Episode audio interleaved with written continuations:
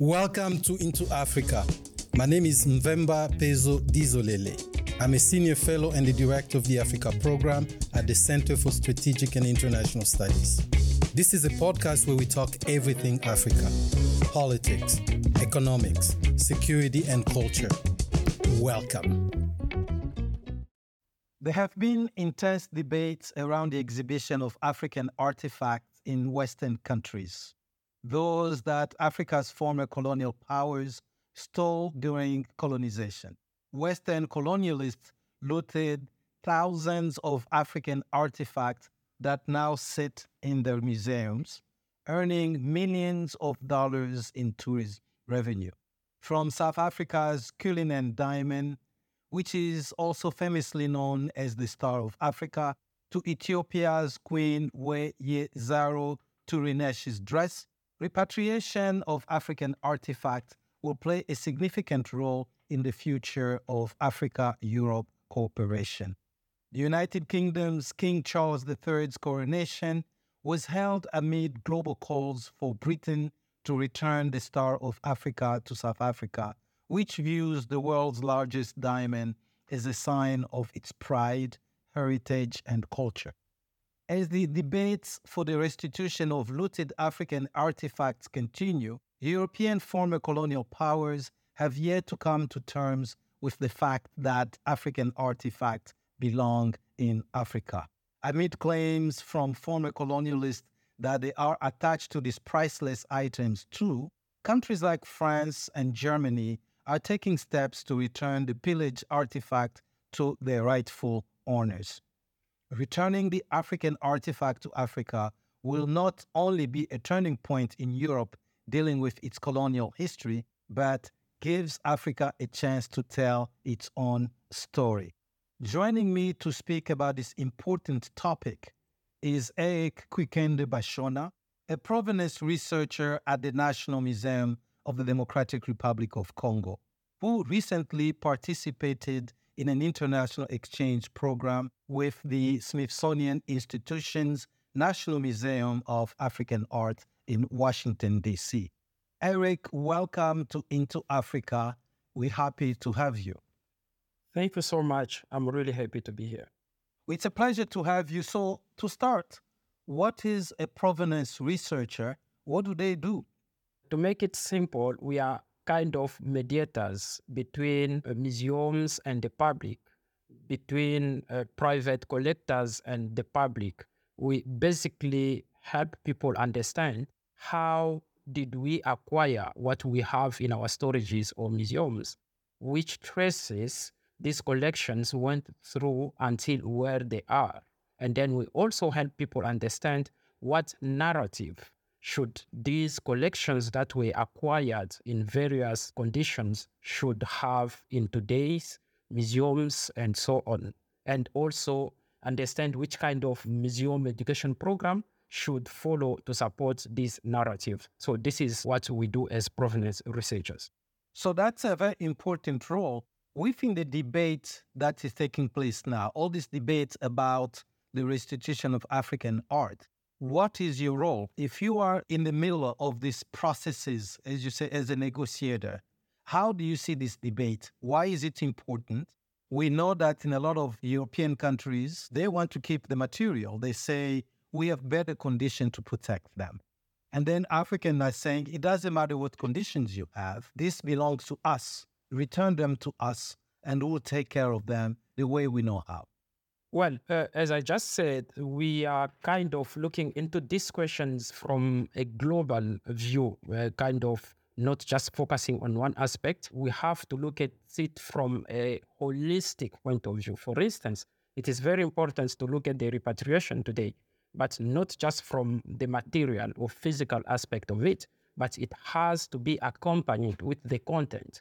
So today we say, well, it is good that the objects are repatriated but what about the content? Because in those contexts in which collections were taken, they were not just taken as objects, but they also went with the cultures of the people, the history of the people. So, as a provenance researcher, we look at it from a global point of view, saying, well, it is good that we need the object, but what about the history? That went? What about the fact that people were also separated with their own cultures? So this is a view from my job, how we look at it.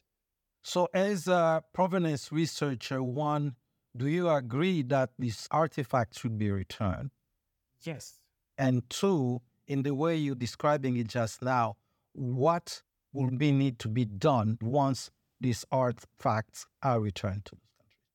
Well, I'm in favor that this artifact should be given back, but the word itself, repatriation, to me seems to be very vague in the current context because when you look at it, it doesn't really explain what we want to express because it seems too limited.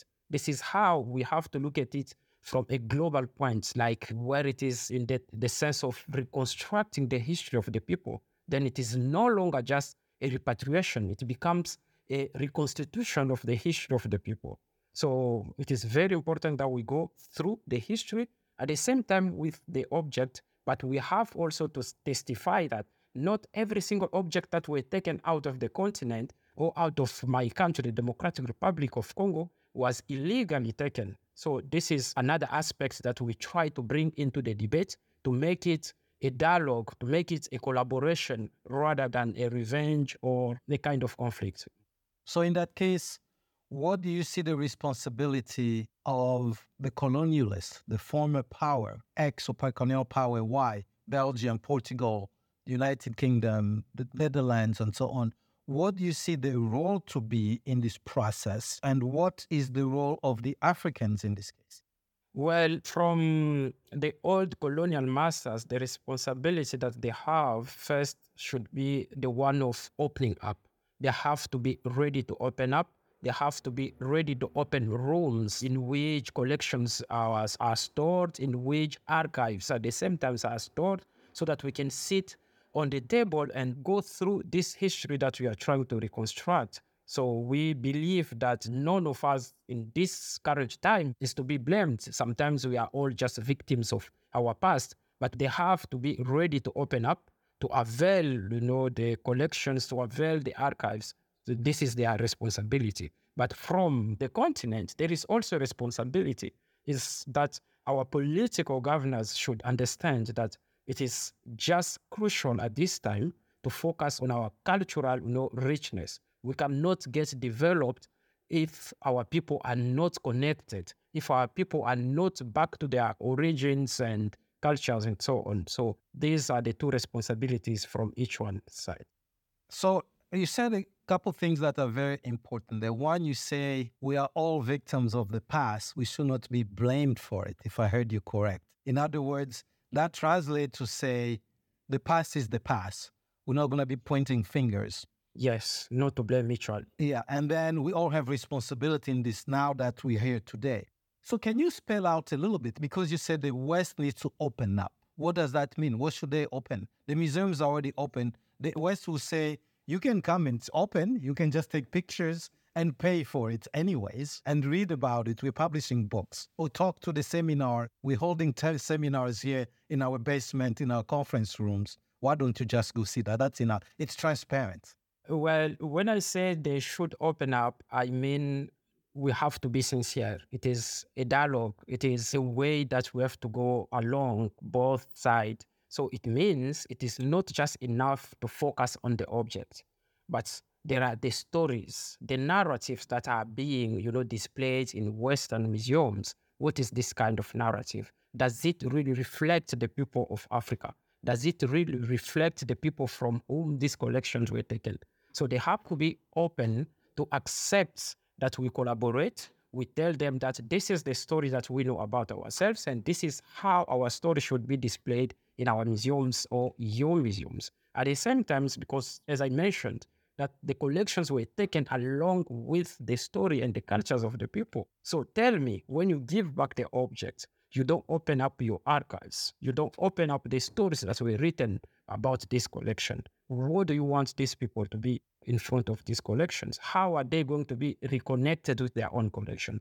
So, I mean, the archives, there are still plenty, plenty of archives in Europe, in France, in Germany, and so on. They should give us access to these archives so that we can go through, read about our history, eh, what have been recorded in those times and we can reconstruct a new narrative for both of us. So there what I hear is the Europeans, in this case we're talking primarily about the Europeans, should be open to change the narratives they've created around this artifact that they have in their own museum. So let's say they may misrepresent the San people of southern southern Africa, for instance, or they may misconstrue the meaning of a mask from Uganda or from country X. So what you're saying, then we should go. The Africans should be able to say, according to our culture, this is actually what this mask represents, not what you put in your thing. And by the way, you should also open the archives. So it's not just the museum in terms of art, but it's all the knowledge that was generated and produced around that art in the West. Exactly. You just pointed the facts I'm actually looking for the knowledge. Because these collections, we should not look at them like simple art. They are art of life. They were made for certain purposes in a certain context to solve certain problems. It means they are carrying knowledges, and these knowledges, we actually in need of them. We want them to boost our people, to create our own role models, which we should be focusing on. So we want this narrative to be told in museums wherever these collections are, saying, for instance, that our lives never started with the arrival of, you know, Europeans in the continent. Our ancestors were living long ago, before the birth of Jesus Christ, for instance. So these are the stories that we want. We want, you know, this collection to be with knowledges, kind of representing our ancestors, how they dealt with different problems in those periods, how they solve problems of communications in those periods. So these are the knowledges that we want, and they constitute the new narrative. So we want this to be taught in Africa and wherever these collections are. Interesting, because suppose they fight back or suppose they accept if they accept to adjust the stories, because there's been a serious resistance in the greater north to adjust to the reality of the stories that you send, to change the narrative. The narrative, even the international affairs, is still very much a colonial narrative. As some leaders used to say, you know, Mobutu used to say in French, nous vivons dans un monde où les uns ont tout à dire et les autres n'ont rien à dire. Meaning we live in a world where some groups have all they say on everything, and other portion of the world have no say whatsoever on anything. So we are still struggling with that, right? Between academics, in your case as a provenance researcher, as analyst, there's an entire friction that's continued. So suppose then the northern countries, the former colonial powers, accept this change, they're going to adjust. How do we determine that the narrative, the new narrative, is the correct one? Well, first of all, we don't have a cultural authority to whom we should go and say, well, this is what has to be done. Well, it is a work of everybody. It is all of us work. In the cultural, you know, field, it goes with so many activists, so many actors. I can name like museum professionals. You have the community of origins from where collections were taken. You have you know, private collectors, you also have private researchers, and so on. All of these people have actually written and have knowledge about what we have to do, about what has to be said. So we work as one body to come up with the narrative. And in the end, the truth remains truth, even if no one accepts that is truth. If I come with the truth, if it is the truth, it is the truth. It doesn't mean that everyone has to agree or disagree it's still the truth. I suspect in a field like this, it's very hard to establish that truth. No, it is not a job of one person to establish the truth, but all of us work. This is why I'm seeing, you know, repatriation or reconstitution as a collaboration. We have to work together to go through. As I told you, that everything has been recorded. We have archives. Researchers have worked so hard in various cultures and so on. We have to sit and go step by step to reestablish or restore the history and cultures of the people from Africa. So this will be done. You envision this being done through joint committees, joint research, uh, evaluation, or something along those lines? Yes, various programs in which, you know, uh, museum professionals and other academics meet and talk about this, just as we are doing it right now. And is that happening? And is it happening to the satisfaction of scientists like yourself? Yeah, to be honest, I have to say yes. For the couple of years, these debates have been happening, or these meetings have been happening, gathering, you know, professionals from the continent and Europe, and now the United States have started also. Have you participated in any of those, and what's your sense? Yes, from the United States, this is my second time that I'm participating. I'm really happy that the USA are really engaged in sense of changing the narrative of African collections that are in the country. And we just mentioned that the USA were not involved directly in colonization, but we should not forget the fact that most of African collections in the US transited via Europe, and then they came to the US and with this colonial description. So it is very important that we talk about it, and it is happening. This is the second time that I'm meeting museum professionals and other academics from the continent with Americans professionals talking about the narrative. So, the National Museum of African Arts here at the Smithsonian is an important holding. Yes, actually, the Smithsonian is working so hard to, you know, to make this happen. So, what exactly the Smithsonian Museum of African Arts doing in the space of restitution and all the points that you've raised? The narrative, opening the archives, and telling the story should be what is the United States through the Smithsonian doing in that space? Well, the fact that have been coming to this country for the second time means already a lot. There is the will of changing. If this will was not there, we couldn't meet in here to talk about this. And then from these these meetings, we have come up with various resolutions and various methods I think in the coming month, those who will visit the National Museum of African Art will probably enjoy the exhibition that will reflect who we are. I think there is a very strong desire of changing the narrative, and things actually are going very fast underground. And besides changing the narrative, you are a researcher, provenance researcher in Kinshasa. That's long, long, long distance away from here.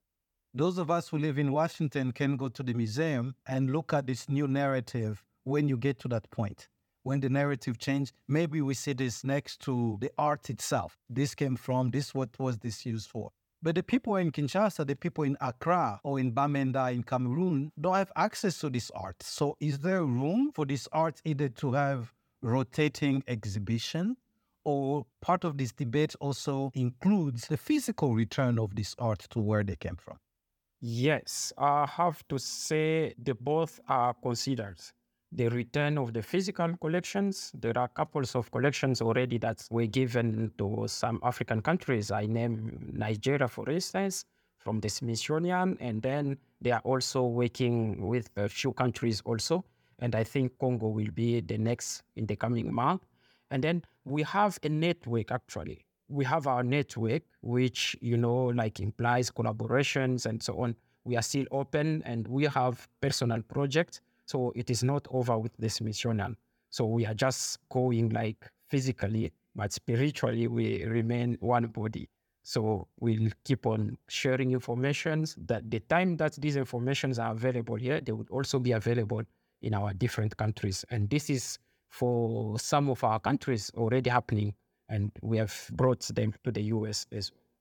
The other element to this debate is the private ownership of this art. So, in developed countries, there are individual, high net worth individuals who own a lot of art. And sometimes these people are the one who lend art to institutions.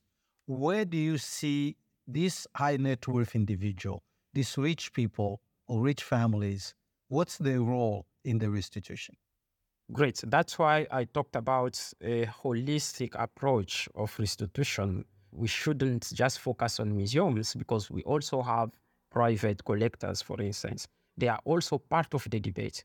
When I talk about people or the Europeans or the former colonial master to open up, I also imply that private collectors should also open up so that we can be ready to access to what they have, so we can question what they have and see how to make all of these collections beneficial to the people. They shouldn't be hidden. They shouldn't be stored like in prison and so on. They should open their rooms, they should open their doors so that provenance researchers, museum professionals should get access and help them to make what they did beneficial for the world.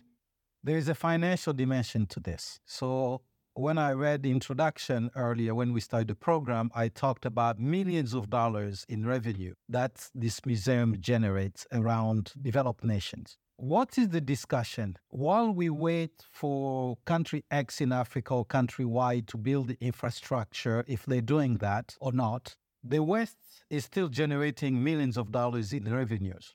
What kind of allocation that you provision in these debates are made for that? Does that mean they have to send percentage of the resource that generates to the countries where this art originated from? Or do we wait until such time when African countries will have the capacity to take these arts back? Well, as I said in the beginning, we want a kind of debate about restitution or reconstitution, a collaborative, a dialogue one. Uh, we know that most of our collections actually were taken in conflict, you know, uh, context. So we don't want, again, by the time that we are negotiating, trying to create a new narrative, to come up with a new conflict.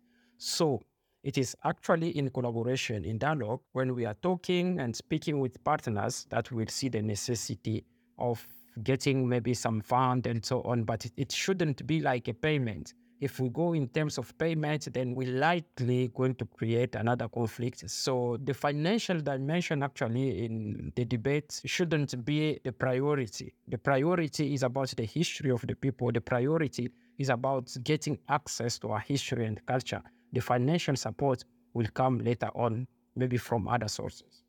But I'm not talking about the financial support.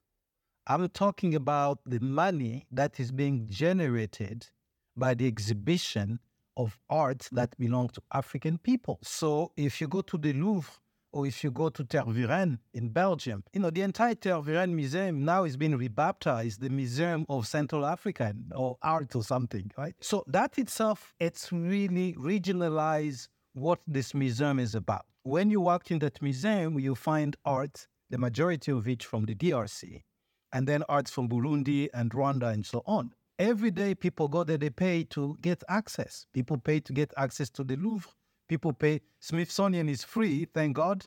We all can go there for free, but you have to be in Washington to go there. So the money that is being generated at the Louvre, at the Tervuren, and other places, what I'm saying is, in the interim, the Pende in Bandundu, the Congo in Congo Central, the Hutu, the Tutsis in, in the mountains of Rwanda, where this art generated from, they're not getting anything from these things. So I'm not saying that it should be a payment because of the art were taken. Maybe that's not the question I'm asking. I'm simply asking while in the interim, these countries are still generating millions in revenue. As scientists, as you sit in these meetings, in this discussion, what are you talking about when it comes to that?